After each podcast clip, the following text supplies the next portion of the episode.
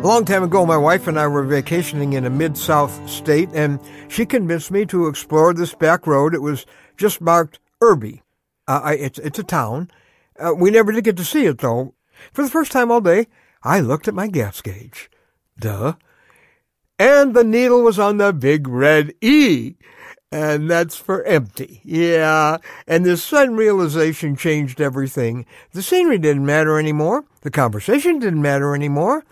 I was desperately looking for someone who could answer one question, where can I get some gas?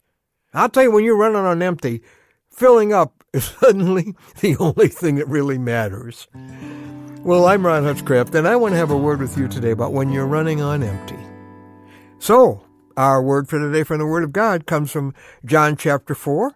It's a story of a woman from a place called Samaria. She's been married five times. She's living with a man now, and you really can't tell that there's a search going on inside of her just from her daily routine, but she has, as you find out about her life, gone from relationship to relationship in this lifetime search for something to fill the emptiness in her heart. She needed to fill up. She was running on empty. And Jesus met her at this well. And in John 4:13 he says, pointing to the well, everyone who drinks this water will be thirsty again. But whoever drinks the water I give him will never thirst. The water I give him will become in him a spring of water, welling up to eternal life. Well, basically, he's looking at the fuel gauge on her heart that reads empty.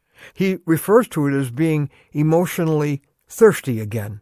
And then he says, I want to give you eternal life, not just heaven, but an inner life that, that will never leave you unsatisfied, that will finally quench that spiritual and emotional thirst. In other words, Jesus says, I want to fill the tank in your heart for the very first time. I'll tell you this. This lady decided she wanted the relationship with Christ that would do that. And in verse 28, it says she left her water jug, which, remember, was the very reason she'd come to the well, and went back to the town and said to the people, Come see a man who told me everything I ever did. And that was the day that Jesus forced this woman to face her emptiness and to show her that only he could fill it. This might be that day for you.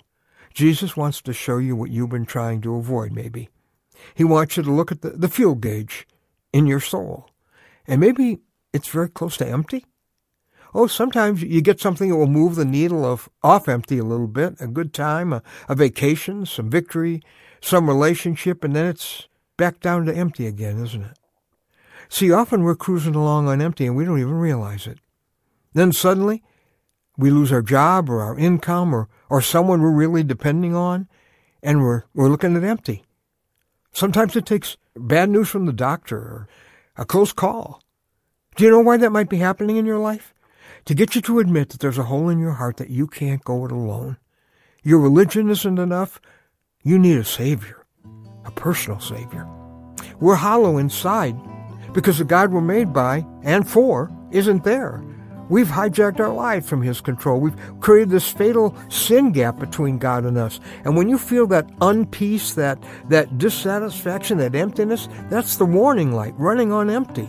It's Jesus saying, You were made for me. He died for you to bridge that gap between you and the God you were made to belong to. And He's ready to forgive you today, fill the hole in your heart as only He can if you'll reach out to Him. And I'd love to help you do that. Go there, would you, to our website. We'll show you how to begin that relationship today. A newstory.com is the website, a newstory.com. He could do for you what he did for that woman at the well. Meet you right where you are and show you where your answer is. Maybe God's been drawing your attention to that empty in your heart, and only one thing really matters getting to the only place where you can find the peace that has eluded you your whole lifetime. In other words, it's time for you to meet Jesus.